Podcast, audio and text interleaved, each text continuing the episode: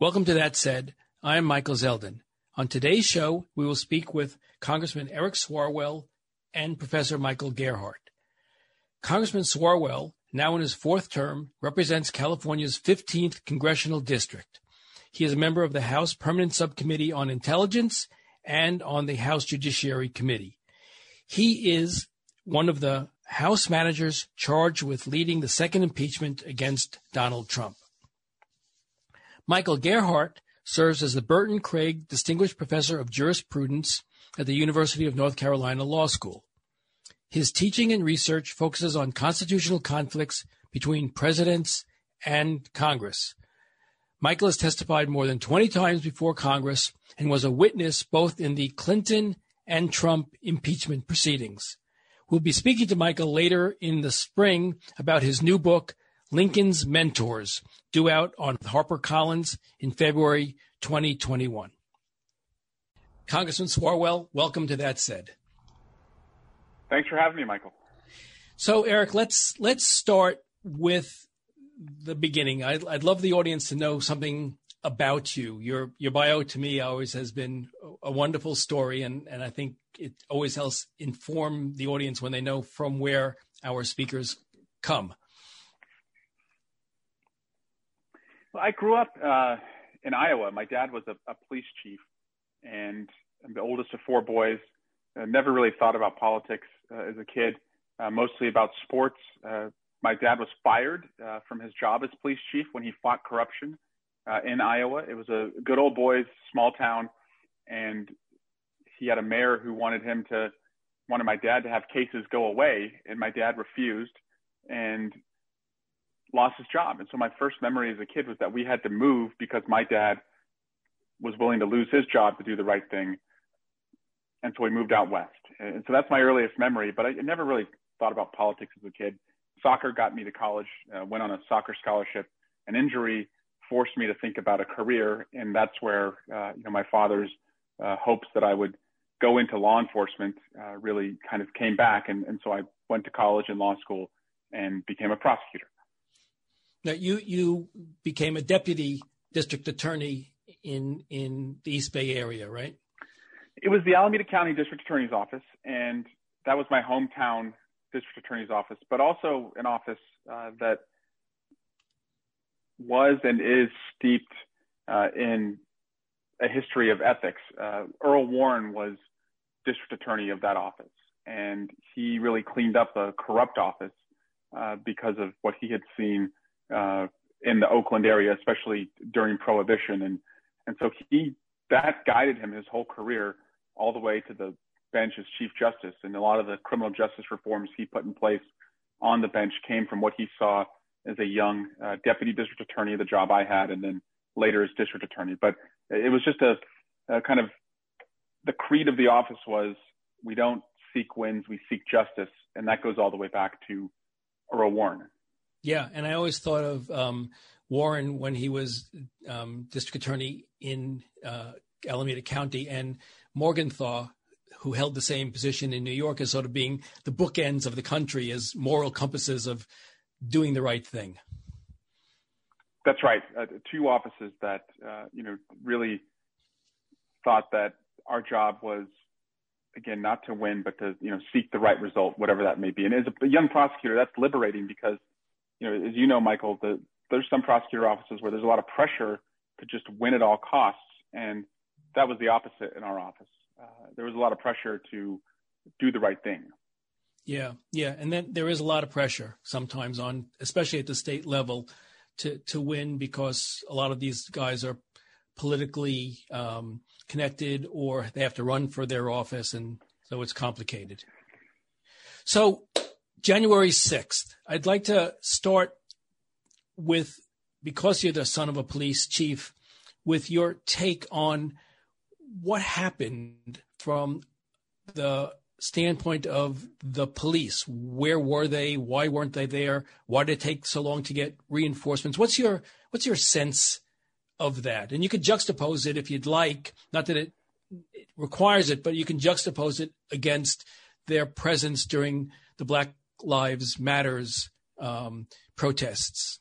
But I'd like to. I'd yeah, like the night before, the night before the Electoral College certification, uh, we had a leader a, a Zoom leadership meeting. Uh, so I'm on the leadership team with the speaker. And just as we were logging off, as a son of a cop, uh, I urged my colleagues. I said, please, maybe this is just the son of a cop talking, uh, because this is how my dad would talk to me. But please uh, be safe tonight. I, I recommend that you just order in. Don't go out. Don't go to a supermarket. Don't go to a restaurant. Just stay in. That from what I'm seeing of the president's supporters being in town, that they would love nothing more than to target someone they recognize who's out in public. And I thought after I said that, am I being too, uh, you know, overly cautious or, you know, I, I didn't want to scare people unnecessarily. Uh, and then, you know, the next day, believing that we were protected, that I, I said that because I thought we were least protected away from the Capitol and we would be most protected when we were inside the Capitol. And as I watched from the floor on Twitter, the different accounts coming in, I always felt like there was no way the Capitol would be breached. And then you see them climbing the walls and you think, well, there's no way they will actually get in. And then they're pounding and smashing windows. And then you see them on the first floor and, and then pretty soon watching the floor of the House of Representatives, people starting to move uh, on the security side and the Speaker of the House is ushered out. And then pretty soon you're told to reach for your gas mask. And I still thought, well, there's no way they're getting into this room. This has to be the most protected room other than the White House because we're, you know, in the midst of a joint session. Uh, and, you know, there's three people in the building in the line of succession and Speaker Pelosi, Vice President Pence, and uh, Chuck Grassley, the President pro tem of the Senate. But once I started to hear the shouting outside and the smashing of the windows and the pounding on the doors, that's when I realized we, we may have to get out of there or fight our way out. And then it really set in when the chaplain of the House went up to the podium and just started offering a prayer and, and that's where it was pretty clear that the Capitol had fallen and we were not going to be, you know, protected inside. Yeah, it was 1812, really, the the storming of the Capitol. And the thing that struck me, uh, you know, I spent a decade or more in law enforcement. Um, not the son of a police officer, but but a prosecutor, um, and I spent this. I did my stint on the Hill, you just think of the Capitol Police as being an ever present presence uh, in sufficient numbers always to deal with whatever contingencies are out on the streets. And here we had such advance warning of the likelihood of a, a mass you know group of people marching to the capitol it just seemed that the numbers were were all off this was entirely predictable, and because it was predictable, it was entirely avoidable.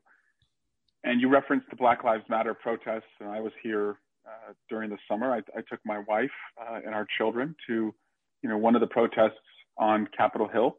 We felt completely safe. There was a respect for the barricade that was around uh, the Capitol. Uh, but what we saw at those protests at the Capitol is not the security posture that was there uh, last week on the 6th. Uh, instead, last week on the 6th, it was a much more reduced security posture. And as you said, the warnings uh, were quite specific and dire as, as far as the intentions of those who were coming to Washington. And now the FBI has stated that a number of people who were on their domestic terrorist watch list uh, heeded to the they received the president's invitation. They showed up, uh, and they were a part of the mob that came into the Capitol. Yeah, I expect there's going to be House oversight hearings on this. The inspector generals have already started to look into it. what questions do you want? You're on intelligence, you're on House Judiciary. What questions do you want answered um, as we start looking, you know, backwards in time about this? What what did law enforcement know about the plans and intentions of those coming? Uh, and of those plans and intentions, how many were coming for a rally and, and how many were coming because they intended to try and stop the Electoral College counting and bring harm uh, to the vice president, the Speaker of the House, members of the House and the Senate. You know how much plotting uh, took place, and then there's still the unresolved question of you know how much inside help uh, did these terrorists have? Uh, you know, did members of Congress or their staff, uh, you know, give them tours that helped them understand the building? Did they, uh, you know, provide any intelligence about what was going on in the building or where they should go? And it's quite alarming that we've seen some images of Capitol police officers taking selfies with these individuals, which suggests more spontaneity rather than planning, but also a, a permissive environment that may have been allowed because of, you know, some sort of affiliation with the cause. So there's a lot to investigate. I also want to say we should hold up the heroes because overwhelmingly the Capitol police officers who were outnumbered that day, they were in hand-to-hand combat for hours. They were beaten, they were spit on, they were stampeded. One of them lost their life. Another uh, death by suicide would follow just a few days later. Uh, those people are heroes, and they saved lives. There's no question. They, they did. The ones that that fought and did their duty did so uh, nobly and enably. The ones who seemed less inclined to do their job I think need to be inquired of because we've been seeing a lot of press about the numbers of people who sympathize with the mobsters being in the police forces, being in uh, the military. And I think we have to figure out are these incubators for uh, white nationalists? And the FBI director, you know, has told Congress in the past that white nationalism is the greatest domestic terrorism threat that we face. We saw that with the images you know, of Confederate flags and nooses hanging, uh, you know, around the Capitol. And I think we have to treat this the same way that we responded to international terrorism after September 11, uh, recognizing that we have to be mindful of civil liberties and, and not to, you know, cast broad uh, nets, you know, on people just because of the color of their skin, but we we do need to ramp up the intelligence. We need to understand if you know just like there were Al Qaeda training camps, you know, are there you know white nationalist groups who have you know training camps, radicalization methods, and then of course plans and plots, you know, to not only target government officials but you know innocent Americans, especially innocent uh, black and brown Americans. Yeah, yeah, it'll be an interesting lesson to be learned. Hopefully, there will be a lesson to be learned. Sometimes I think that in watching this and the lack of intelligence sharing between the agencies um, or among the agencies, it seems like the lessons from 9 11 were not really baked into the DNA of law enforcement. But and I don't believe, Michael, that the that any person who worked in the Capitol, law enforcement or otherwise, thought that the Capitol could actually be invaded. They, they they had planned for a plane flying at the Capitol on September 11, you know, a dirty bomb attack around the Capitol, but the last thing they ever planned for was that people would actually be able to get into the Capitol and that the Capitol would fall. Yeah, yeah. So let's let's turn to impeachment, um, if if that's okay. Um, the question that you hear asked a lot by people who are sympathetic to the impeachment cause and those who are, are less so is what was the imperative to impeach this week? What, why why did the House need to do that, knowing that you know knowing pretty much full well that there was not likely to be a trial in the Senate before Trump's departure because McConnell was not going to bring the Senate back. But what what underlied the the, the House's uh, imperative to do this? That America is under attack. That this was not an attack in the past tense. Uh, that if all the president had done was incite our president, incite our own people to attack our capital, that is certainly impeachable. But the imminency of future attacks that we've been briefed on uh, by the same folks and, and, other folks who identify with the president. And so, one, just an urgency to protect life. And, and you're right, uh, we don't control the timetable that the Senate takes. They're not in session until the 19th. So, unless they called a special session, the president would not likely be removed before he left office. But we feel like we had to do our job at least. We couldn't just not impeach him because we were looking at the Senate calendar. We, knowing our act and scene, wanted to, you know, carry out our duty. And, and also, Michael, I hope it's not lost uh, in history that before we impeached him, we'd asked him to resign. And of course, he was not going to do that. But we also had asked the vice president to invoke the 25th Amendment, uh, recognizing that that would be faster than impeachment, conviction, removal. Uh, but now here we are. Uh, we'll be ready to go to trial uh, the second we're invited, uh, you know, to go to trial.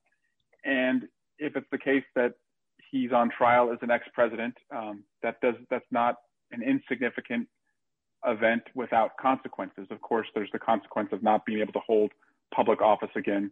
There's the need to hold him accountable, as well as to deter future presidents from thinking that, well, I have a three month window in the last three months of my presidency to go on a crime spree because I can just run out the clock and the Senate won't be able to take up the trial stage uh, before I leave office. We don't want to send that message uh, to anyone. Yeah, you can't normalize this behavior by I- ignoring it. One of the things that I found sort of most interesting was the Republicans, you know, call for unity, um, which really is um, code for letting it go and and and moving on. But as you say, you you can't easily let go what happened without putting your mark of uh, disapproval on it through through impeachment. Right. Uh, that unity, uh, the Speaker uh, of the House, of you know, a prayerful person, uh, cites. Um, I think it's one of the letters from Paul uh, tying together um, justice and unity that you know you have to also have justice. And um, that's how i see it is that you need to have accountability and justice for unity and that unity is not unanimity. Uh, that it, it, doesn't mean that you can only have unity if the people responsible for this attack feel like they're a part of uh, whatever happens next. Because we should unite against the people responsible and that's not unanimity but that could be unity. Yeah, I think it's um, if you want pray if you want peace, pray for justice, and and yeah, if you want you know peace, which implies unanimity. That's the, that's what I was searching for. Yeah, yeah. if you want that, peace, that, pray for justice. You pray for justice, and and in this case, because you're an elected official, you have a, a responsibility beyond prayer. You may pray at home, you may pray on the floor of the Senate, you may pray anywhere you'd like. Um, but you also have a responsibility to act beyond beyond prayer. And I think that sort of is the imperative, as I've heard you articulate it on TV and in other um, uh, formats. Do I have that right, more or less? That, that that's actually that's absolutely uh, right. I'm, I'm, glad you um, reminded us of that, and, and, that doesn't mean we can't have uh, unity. Um, you know, we we can, but we, we also can't forget who was responsible for this and that we have to come together to make sure it never happens again. Yeah. So let's, if we, if you don't mind, I, I know we, I know we can't talk about what happens when it gets to the Senate because the Senate hasn't told us what's going to happen. But can you take us through um, the resolution that um, is the article of impeachment? What is it that it is what is it that it is asserting? What what are the elements of the offense, if you will? If the if an impeachment article is effectively an indictment, what is it that he that, that the House is charging the president with? I think that Liz Cheney probably said it best that the president summoned these individuals to Washington, called upon them to fight and then lit the match that led to the attack, that that's incitement. You know, we are a country that prides itself on free speech, but we also recognize there are limitations and exceptions, and that uh, someone who would propagate the big lie, as the president did, to radicalize his supporters, invite them to Washington for something he promised was going to be wild. When he had those individuals before him, told them that they can't show weakness and they needed to fight, and that he was going to be with them at the Capitol, that he too would go uh, with them to show a, a bond and solidarity. And then the actions, once they reached the Capitol and the chaos they caused, and the knowledge he had that this was going on, and his refusal to condemn it or send resources that could quell or stop it, that, that's incitement uh, of the effort to stop us from what we were doing. And, and Michael, it wasn't just any old day where the president had a rally and, and told people to fight and he'd be with them and to go to the Capitol. It was one of the most important days that happens every four years, which is uh, to really begin the process of a peaceful transition of power where we certify the electoral college votes to set up an event 14 days later where a new president uh, would take the oath of office. Right. And and so I think I think you've described it well. People have said, well, the president has a right of, of free speech. Brandenburg versus Ohio authorizes um, there to be uh, fiery rhetoric and even the the calls for fighting and violence. Um, but it's not exactly the case that this fits the Brandenburg model. In Brandenburg, Clarence Brandenburg was speaking to 12 hooded Klansmen. That's all there were, and a TV camera that he, he invited. And here, the president of the United States is in front of the White House speaking to a mob that he invited to come down to be wild uh, for a month's for over a month. Um, so, it, talk a little bit about this, Eric, because I think the the the article talks about sort of a course of conduct, a pattern of behavior, uh, and that people shouldn't think that this is really based on a, a one-hour speech. Yeah, that's a great point, Michael. Uh, that that this wasn't just a slip of the tongue or a spontaneous remark or someone who was just worked up in the moment. Uh, that this there's a pattern of conduct very similar to how we alleged a pattern of conduct in the last impeachment that over a month's period of time, he refused to accept the outcome of the election. He said it was rigged. He called upon people to fight. We've got multiple examples of tweets and statements that he made saying that you have to fight and that it would be the end of the Republican Party if you did not fight. And he, you know, continued to use that word fight. Uh, and then um, after that, he, as you said, the, the, as they were assembled there, and, and certainly having knowledge of what was going on uh, in the plots and intentions from the Proud Boys and others that there was going to be violence, again, used the same rhetoric. And I just want to make one distinction from uh, Brandenburg. Uh, this is not a criminal trial. You know, this is, he's a public official where one of the consequences could be that he would never be able to hold office again. So, this, you know, he, he does not enjoy the same protections or standards. And I'm not conceding that, you know, he would have a Brandenburg defense in a criminal trial. I'm just saying this is this is a different form. Exactly. And and to your to your point of this is a, a very important day we can't lose sight of the fact that this was on the day that the electoral college votes were to be certified. The the movement was stop the steal. So if you have a movement called Stop the Steal and the the the stealing in their eyes is going on inside the Congress, how do you not when you say let's go down there and fight, how do you not anticipate that if they're going to quote unquote stop the steal, they're not going to try to to uh, literally break in.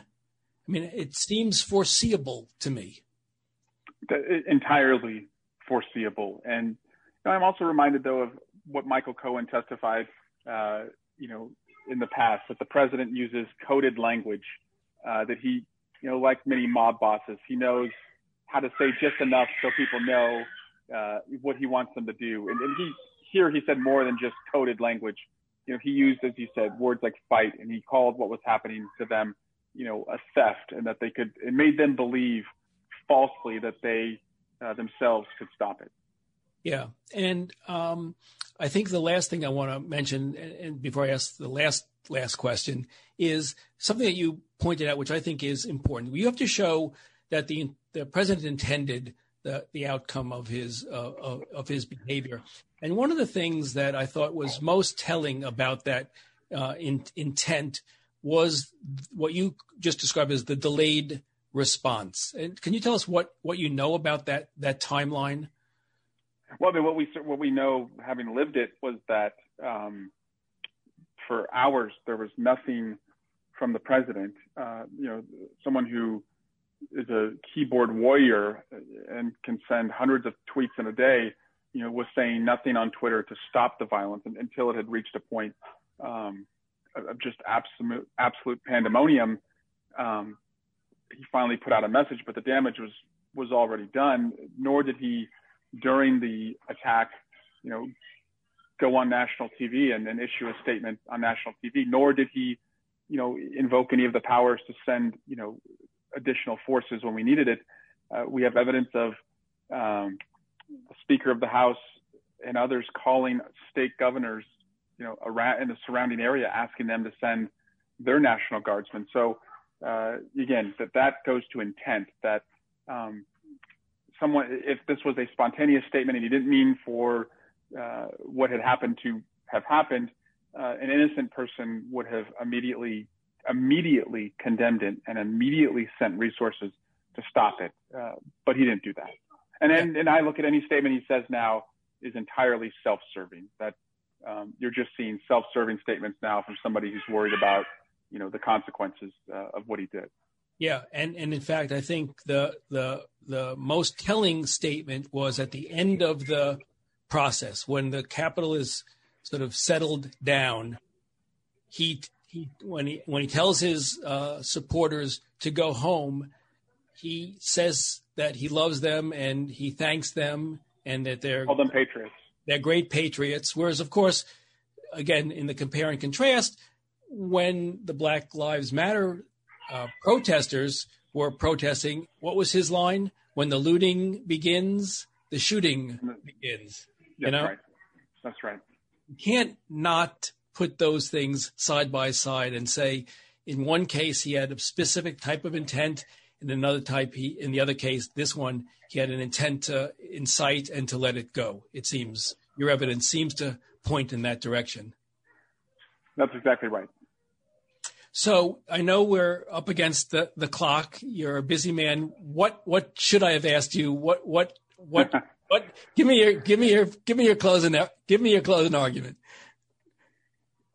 we we have for the first time. Uh, well, this this is a unity impeachment.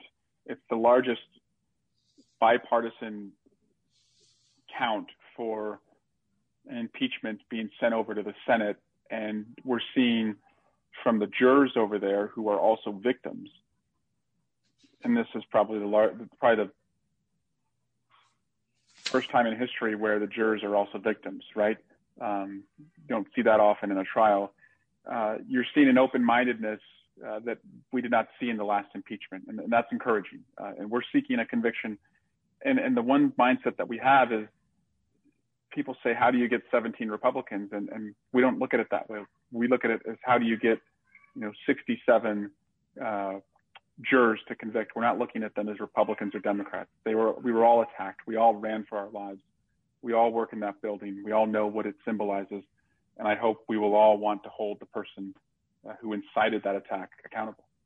Well, Eric Swalwell, thank you very much. Uh, it's a, that was a great closing argument, uh, by the way. I'm, I'm, uh, I'm convinced.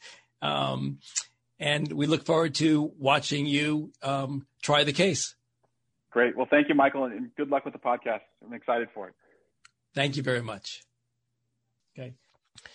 Now that we've spoken about the imperative of the House to impeach President Trump, we can now turn to the trial itself. To help us understand what will happen in that trial in the Senate, we have Professor Michael Gerhardt. Professor Gerhardt, welcome to That Said.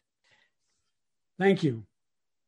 So, as we begin all of our interviews, I'd like you to tell us a little bit about your background. How did you come to be where you are? The students uh, listen to this always are, you know, instructed by the paths that people take to where they end up.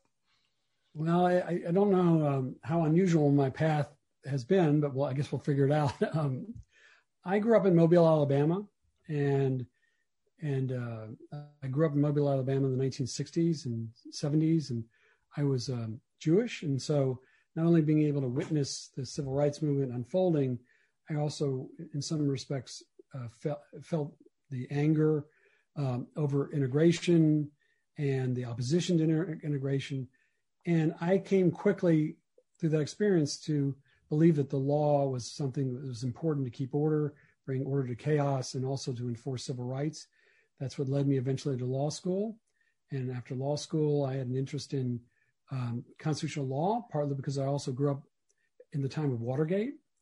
Uh, and Watergate was a very important episode in our history because it showed how Congress has an important constitutional role in checking the president's misconduct. And so I entered academia with an interest in exploring uh, how well or how poorly Congress could check presidential misconduct. I also um, was interested in uh, other activities um, as well. I felt it wasn't just important to teach, but I also felt it was important to be connected to the real world. This goes all the way back to my beginning. I felt whatever I did had to really be informed by um, experience. And so I not only teach and write about uh, impeachment and related fields, but I also consult with members of Congress on impeachment and judicial appointments and other things. Great. Yeah, in fact, you've you've testified twice on impeachment proceedings, Trump and uh, Clinton both, and have been counsel to the House or Senate twenty-ish times, right? Well, I, have testified over, over, 20 times before Congress, yes, and I did it, have the honor of testifying, if one calls it an honor, of testifying in, in two impeachment proceedings, one against President Clinton and the first one against President Trump. And then I've also worked as special counsel the Senate Judiciary Committee Democrats on Supreme Court nominations. Wonderful. All right. So we have an impeachment trial coming up, and it's raising lots of questions. Um, first and foremost, among the questions, it seems, is whether it's constitutional to impeach a former office holder.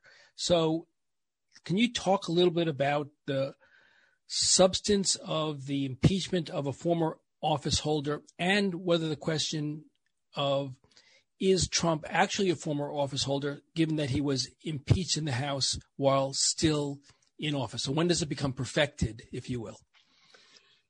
Well, it's an important question, um, and I, I, I will acknowledge at the outset that not all constitutional scholars agree, but I've been on record ever since I started writing about impeachment in the 1980s uh, and 1990s that uh, post-presidential impeachment is legitimate and I think that for several different reasons. One is the Constitution doesn't put in any time limit on impeachment, doesn't um, cut off time limit at all. There's nothing in the language that would suggest that.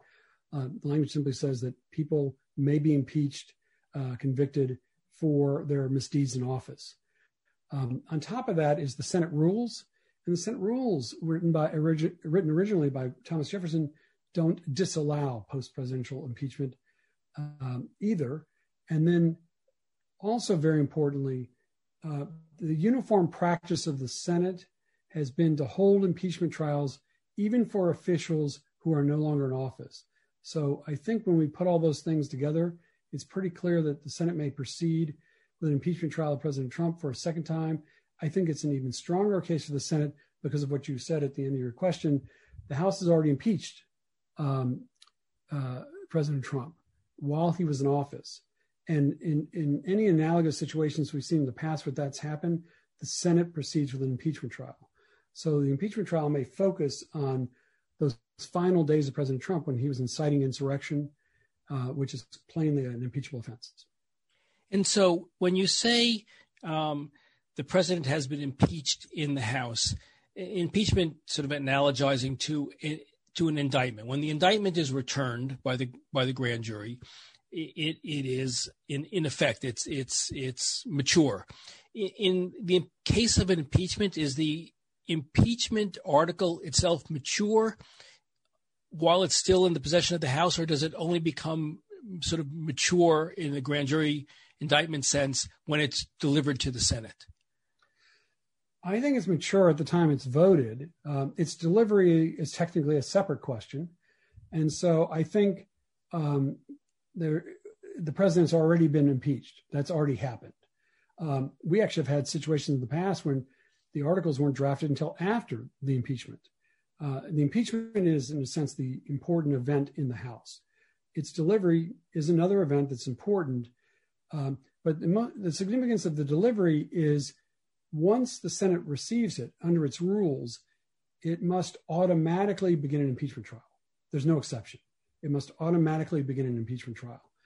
And so that's what the House may be trying to control right now when the Senate um, begins that impeachment trial. And the other thing to note about impeachment trials throughout history is it's in the trials that people raise affirmative defenses, like I'm no longer subject to impeachment or anything like that. Um, that's an argument to be made in defense or against an impeachment. It's not an argument to preempt a trial altogether. Right, and and so those who say, well, you can't impeach a former president, one, he's been impeached, and two, I suppose, if the article of impeachment is delivered before noon on the twentieth, it it further bolsters the notion that this is an impeachment with an impending trial during the office holder's tenure. Would, would, would that would that you know sort of bolster this notion that there is no uh, impropriety or it, it, could bolster it um, in, in, one sense. So once the Senate receives those articles, then and receives them before he leaves office, then the Senate is obliged to hold an impeachment trial. The risk for the people prosecuting the impeachment in the in the Senate is that Senator McConnell might quickly dismiss it or get rid of it. And I think that's not what many senators would like to see. So it's a riskier proposition to deliver those articles uh, at the outset. It's also risky, President Biden, uh, because he will have just been sworn in. And I don't think um, he, it's very clear he doesn't want to spend his first few days in office having his agenda overshadowed by what's happening in the Senate impeachment trial. So that's a whole other incentive not to begin the trial until somewhat later.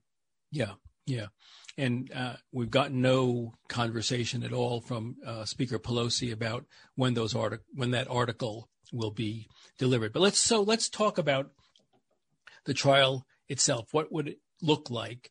Um, we've had recent memory of the first Trump impeachment, so it's not a, a recessed memory. Um, although I've tried to recess it as much as I can.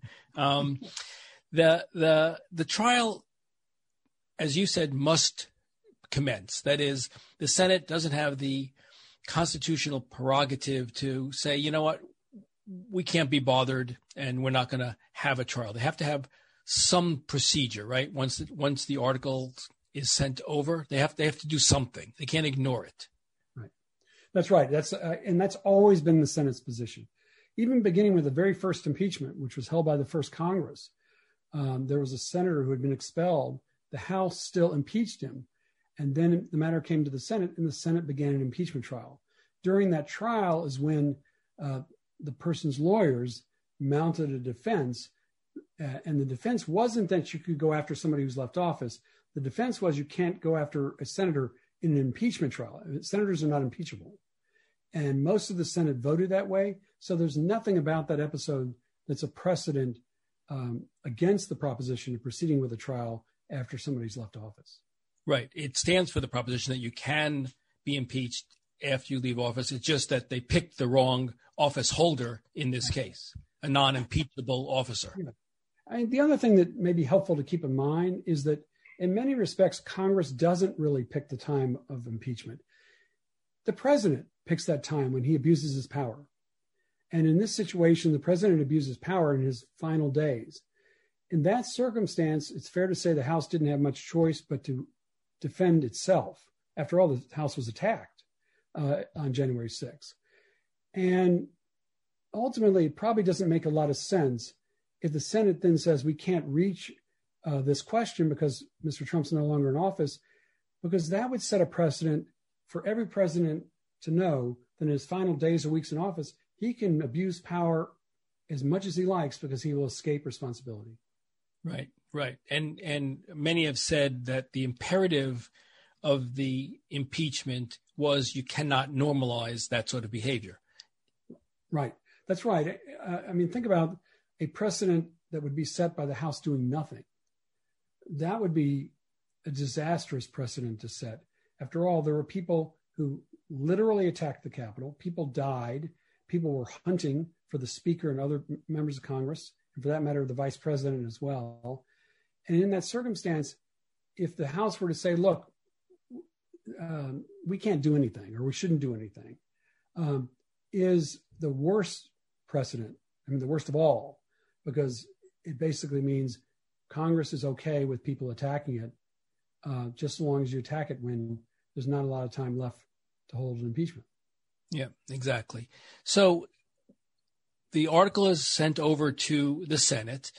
If the president is in office, the Constitution says the Chief Justice of the Supreme Court shall preside. Who presides if the president is no longer in office? How? what's the who will we see sitting at that desk in their in their in that sort of quasi judicial capacity? Well, we have in, in many respects two different moving parts here. One is uh, yes, the president's term is ended, and it wouldn't make much sense for the chief justice to preside because it's not just that President Trump is no longer president; Joseph Biden is president. So the you know it's impossible in this country, of course, to have two people as president at the same time. And given the fact that Joseph Biden is president and he's not the one on trial, that means that uh, President Trump is no longer in that office. And in that situation, the, the presiding officer of the Senate tends to be the vice president of the United States. So Kamala Harris would be um, uh, would have a chance to be the presiding officer. She or may or may not want to be politically involved with this incident, in which case the Senate pro tem would uh, become the presiding officer, and that's Patrick Leahy. And this all presupposes that the majority is held by the Democrats. If it were yes. still held by the Republicans, then it would be Grassley who was the president pro right, right? and and the presiding officer would be who? Would it be? Well, the presiding officer would technically be Vice President Pence if he chooses to be that. Uh, even uh, though he's no, even though he's no longer vice president. Um, well, if he's no longer vice president, and, and and Republicans still controlled the Senate, in that circumstance, um, it probably would be Chuck Grassley who would okay. be the presiding uh, official. So the the trial commences. the The first words out of the mouth of the House managers is, "Here, here is our evidence." Trump's lawyers stand up and they say, "We object.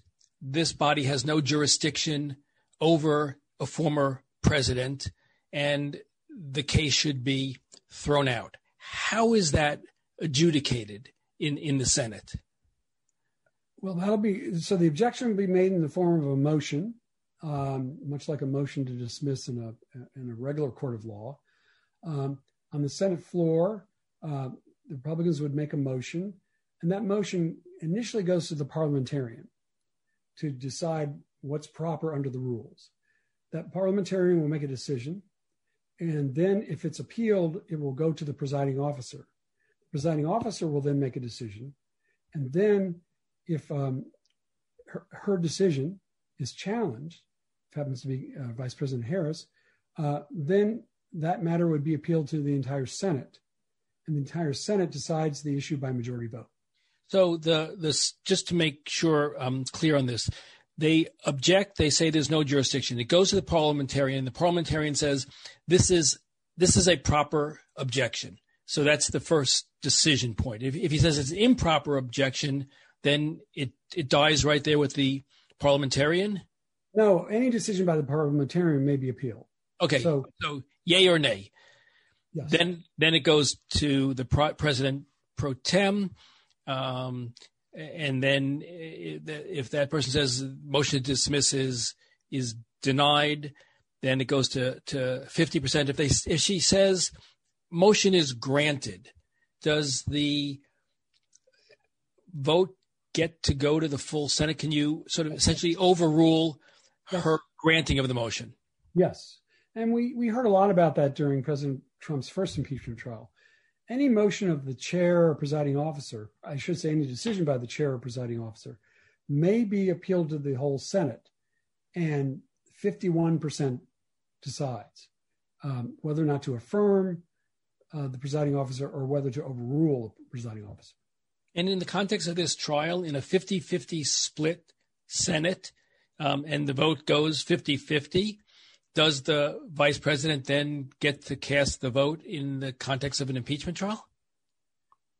I, I don't think so. Um, I, I, don't think it's permitted under the rules. Um, and um, it would be, um, I, I, think it, you, even if she tried, then I think that would probably quickly be challenged. And that too would probably end up going before the whole Senate. Uh, the difficulty is in that situation, the, pre- the vice president still might have a vested interest or conflict of interest in that circumstance. Um, and the way the Constitution works is the vice president only gets to cast a, um, a tie-breaking vote, usually with respect to legislation, uh, not with respect to um, a constitutional event like an impeachment trial. Mm-hmm. And so, if, if, if this motion to dismiss, I don't mean to belabor this, uh, and, and, and non lawyers out there may think, "Come on, move on to the next point." If there's an appeal of a ruling by the by the chair, and the vote is 50-50, who wins? Uh, oh well, if the vote is 50-50, then it's probably going to be whatever the uh, uh, chair had last ruled. Okay, so it does. So whatever the chair 50-50 means the chair's ruling stands. Right. Okay so this motion dismisses is raised it's it's it's rejected and they allow the house managers to proceed with their case in chief.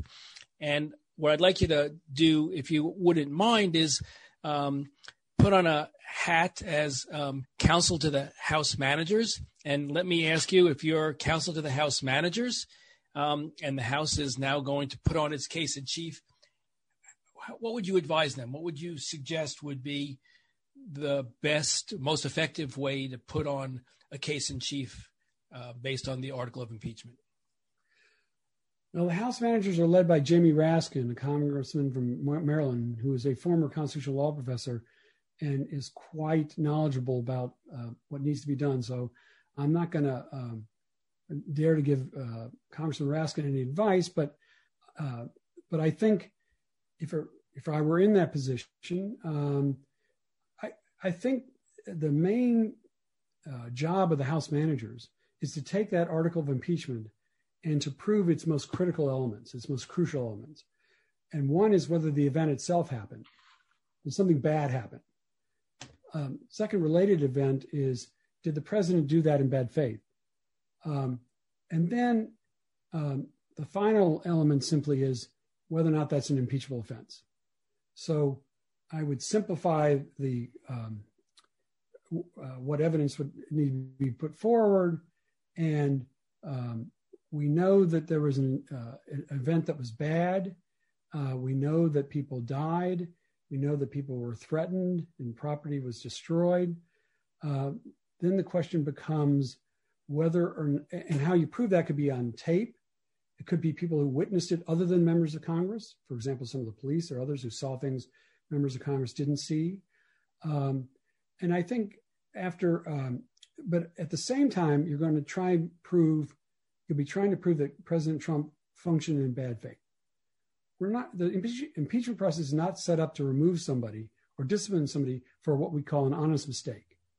But if the president were not acting in good faith, um, but in fact had been revving up that crowd for a while, trying to foment violence against Congress, that is something the House managers want to prove. There's plenty of tape to prove that. Uh, and my guess is they'll put together um, tapes and documents that date back to the evening of the uh, presidential election all the way up to January 6th and show how the president, throughout all that time, was putting forth a big lie that he had lost the election, that he had won in a landslide, and that he was urging people to uh, fight government uh, and overturn the election.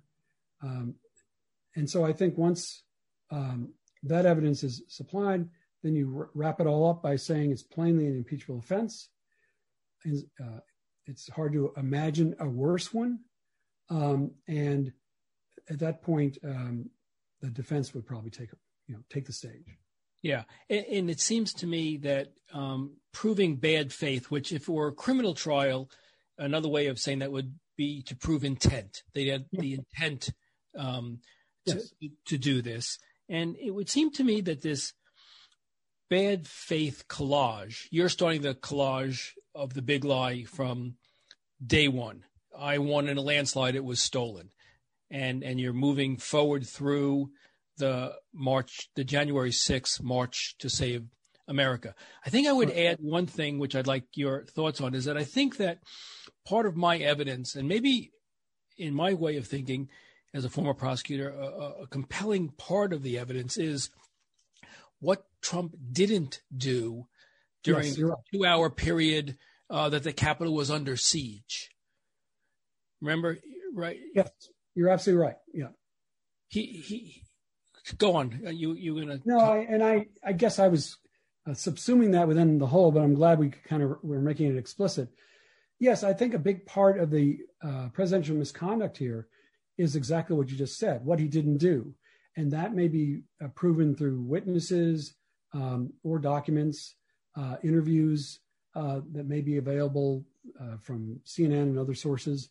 Uh, or um, and what Trump didn't do does go further, not just to his bad faith, but in and of, of itself, it's a bad action. It's um, because President Trump had roughly, I think, two and a half hours to Correct. get the National Guard in there to stop this uh, rampage from happening. And he didn't do that. Reportedly, he was enjoying it um, and couldn't even see what was wrong with it. Um, and I think that uh, that kind of inaction was deliberate and it was harmful and it helped facilitate and support the riot that was going on. Yeah, I think that's right. I, the the one question I would have if I were in this counsel to the House position is what do I do with Raffensperger and the calls to Georgia to yeah. find him new, new votes? I suppose that gets just layered in as a as part of the big lie as opposed to stand out on as a standalone. Yes, I would think that in order to show it's a big lie, you would then uh, obviously put on evidence from secretaries of state across the country. There was no fraud, and particularly the secretaries of state that Trump tried to uh, intimidate. And by the way, he tried to intimidate them and coerce them after the election had been certified and the Electoral College had held its vote. The, a critical constitutional event in uh, finalizing the election is when the Electoral College met in mid December and said Joseph Biden is the president of the United States. Not a single state uh, objected. All states put in their electoral votes. So by the time the matter got to Congress in January, it was already settled, and Congress merely had a, um, a perfunctory role at that point. Um, not to mention the 60 lawsuits that have been uh, dismissed that uh, Trump had filed off, almost always without any evidence. Um, and it's not likely any defense in uh, the impeachment trial will come up with any evidence either. Yeah. Yeah. So turning to Trump's defense. We talked about one, the motion to dismiss filed maybe at the outset and then maybe refiled at the end of the House's um, presentation of its evidence. Let's assume hypothetically that it's um, denied, and so then the president has a, an opportunity to put on an affirmative um, defense. I suppose he can defend himself against the accusations. Um, and we saw that in the um, first trial where they argued that he wasn't stonewalling and that the, the phone call uh, uh, to the Ukraine uh, was within the bounds of pr- presidential power. In, in this case, we, Alan Dershowitz, among others, have written that this case is an imperfect impeachment because the president has a First Amendment protected right to speak um, and even give a fiery political speech that uses the words fight and violence or other sort of fighting words, as long as he's not inciting the crowd to immediate um, violence, kill that man, um, then it's a First Amendment protected speech, as unlikable as it may be, and therefore it's in, inappropriate to impeach a president for First Amendment speech protected um, speaking. Tell me what you think about it. Well, that is likely to be a, an argument that's put forward. I think it's a lousy argument, and I'll tell you why. Um, to begin with, it's the article of impeachment is not predicated on the violation of a particular criminal statute. So simply invoking uh, the language of a criminal statute or the First Amendment law that might apply to a criminal statute misses the point entirely. Um, the second thing is um, that government employees, and I think that would include the President of the United States, don't have complete freedom to say whatever they want anytime they feel like saying it. Um, government employees are fired. President Trump has fired government employees for their speech. So it is not unusual for that speech to be the, um, something that uh, the, the person who spoke it is held responsible or accountable. Last but not least, uh, I think that even if he had a right or somehow the freedom to say all that, it doesn't um, in any way take him off the hook. For example, conspiracies use words, and we oftentimes go after conspiracies uh, criminal proceedings. Um, somebody who uh, expressed a string of racial epithets might be able to claim they're protected, but that goes to undermining the dignity of the office. So speech and action can undermine the dignity of the office, and it's perfectly legitimate within the context of an impeachment trial to take all that into account. Right. So, in some sense, we're back to impeachment one, which is this is an abuse of the powers of of his office to behave this way. That's right. right. irrespective of whether or not, in a technical Brandenburg versus Ohio criminal law analysis, there may be greater protections uh, uh, to the to the speaker. That's right. Um, and in fact, if we look at the history of impeachment more generally, the rules of evidence don't apply um, in impeachment trials. And obviously, senators are not jurors either. They're not. Uh, one reason why um, one might even think about trying to mount a First Amendment defense is because of the lack of sophistication if you just had a jury of somebody's peers. Senators were specifically chosen because they were supposed to be sophisticated. They can understand not just the arguments about the First Amendment, but one of the critical things about all expression and whether or not it's protected from any kind of in, uh, legal or legislative reaction is the context of that speech. And the context of that speech for the president was very much uh, incendiary. And um, just like Mark Antony's famous speech in Julius Caesar, beautiful, elegant, but it incites people to go after other people. And this was what was done as well on January 6th. Right. And in fact, I think it, it fits in with your advice to the House um, that the case should be presented as a months long series of actions. One small part of it, perhaps, was the March, was the January 6th march against America. Maybe that's the final straw, but you don't isolate that speech right. out of the context of a months long effort to undermine the. You can't. I mean, after all, on January 6th, those people didn't just wander off the street into a rally for President Trump. It had been organized and it had been orchestrated. Um, and the funding of it, by the way, may itself need to be figured out because there there might be uh, inappropriate things that went on with the funding. But people came to that rally because they'd been called to that rally.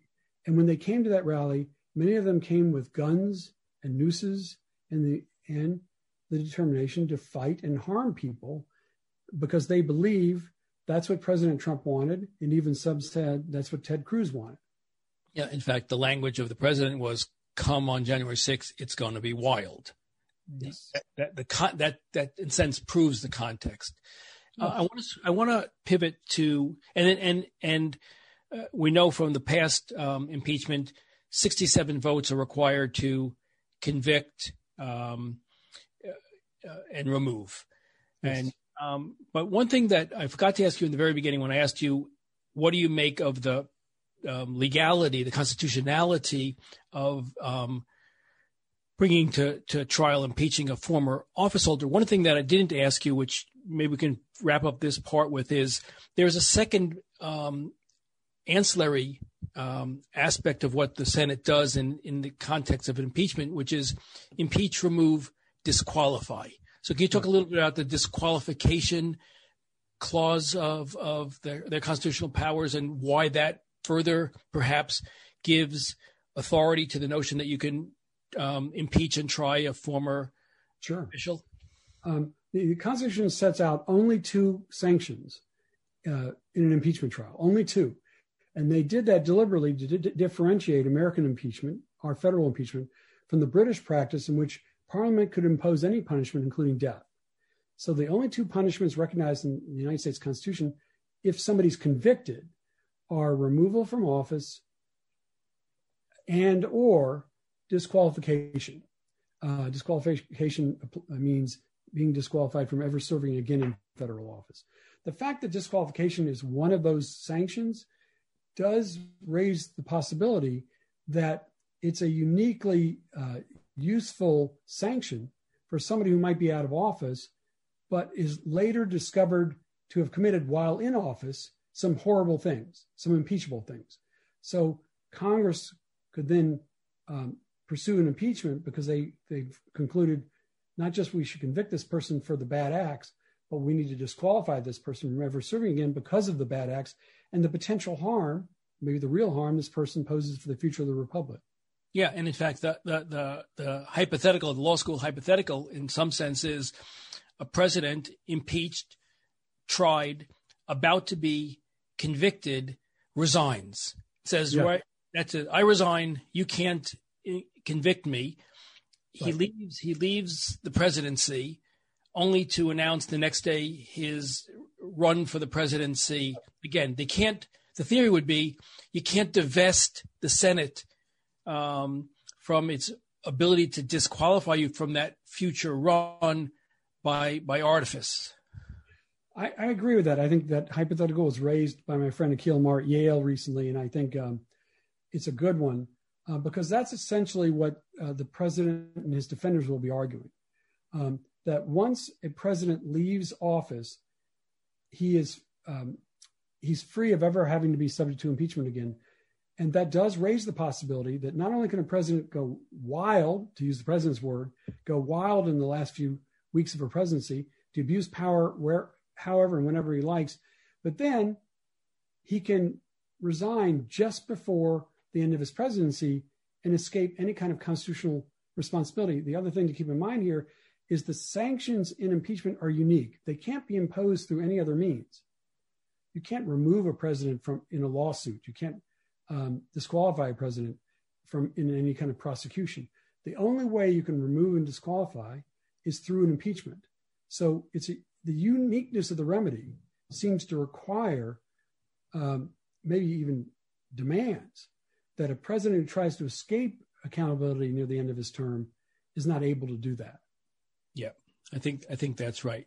So in the time we have remaining, and because the presidency of Donald Trump is coming to an end, and the um, ether is filled with conversation of pardon, I'd like to ask you two two sort of pardon topics about two pardon topics. The first one is this notion of the preemptive pardon.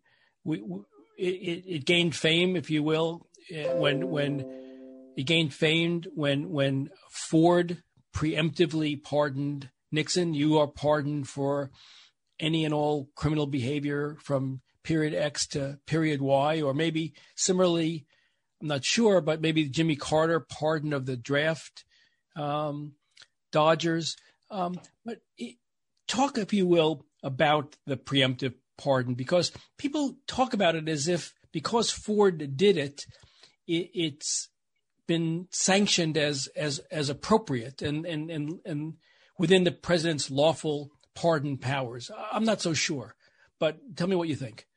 I, I think you're probably wise not to be so sure. I, I think that we um, we looked at different things to kind of to help illuminate the meaning of the Constitution. Precedent's one, and so we do have this one precedent from President Ford, a widely respected leader, uh, a man of integrity. This was one precedent that he uh, established uh, by giving a prospective pardon to Nixon based on the events re- related to Watergate and the impeachment. Um, but uh, we've not had that kind of uh, pardon. It's not common otherwise.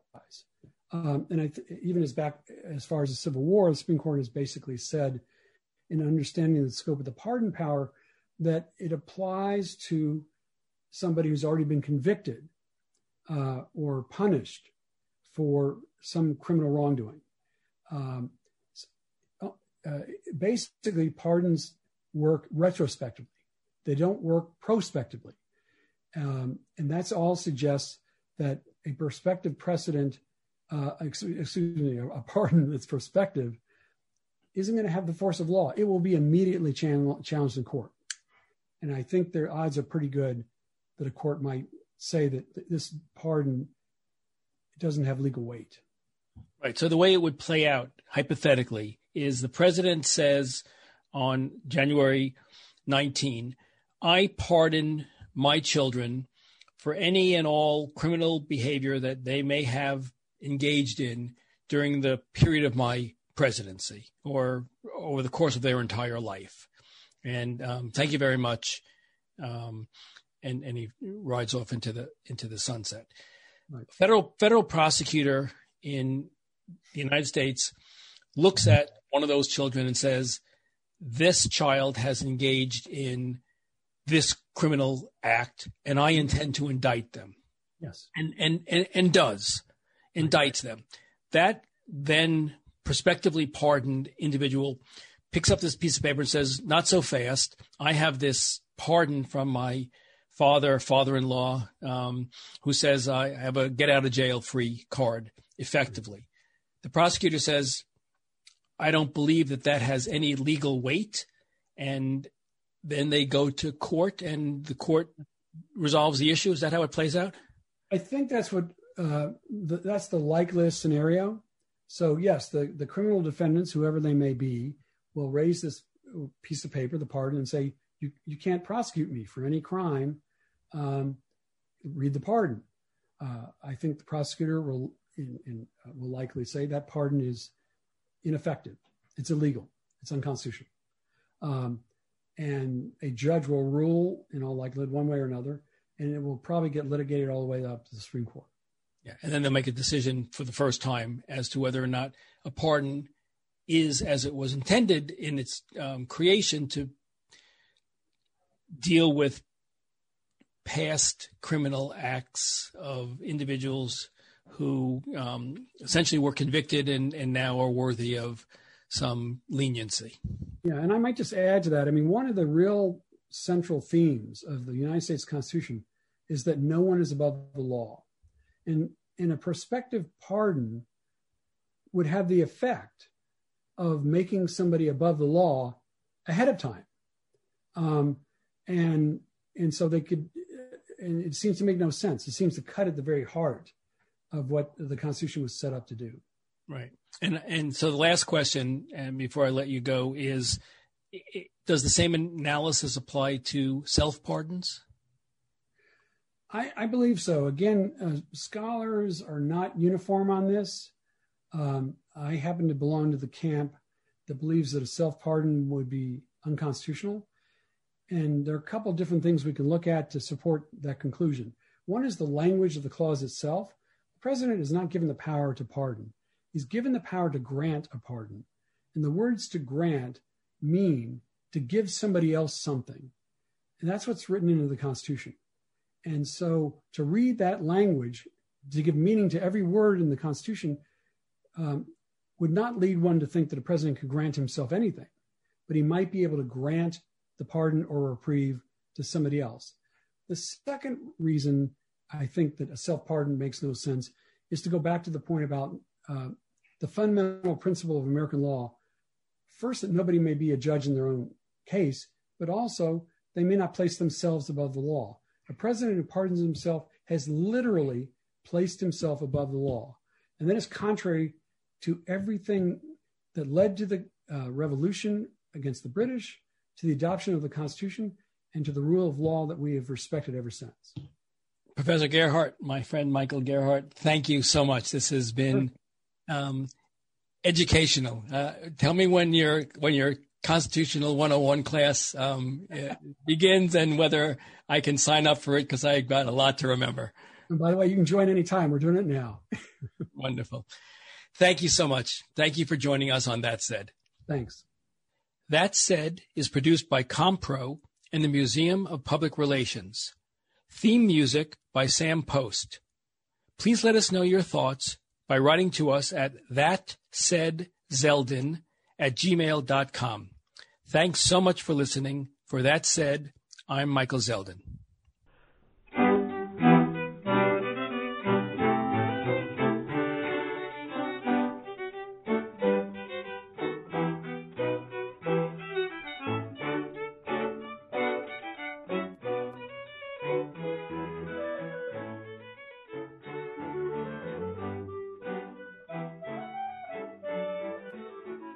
When you visit Arizona, time is measured in moments, not minutes. Like the moment your work stress disappears as you kayak through the canyons. Or the moment you discover the life changing effects of prickly pear chocolate. But nothing beats the moment you see the Grand Canyon for the very first time. Visit a new state of mind. Learn more at hereyouareaz.com.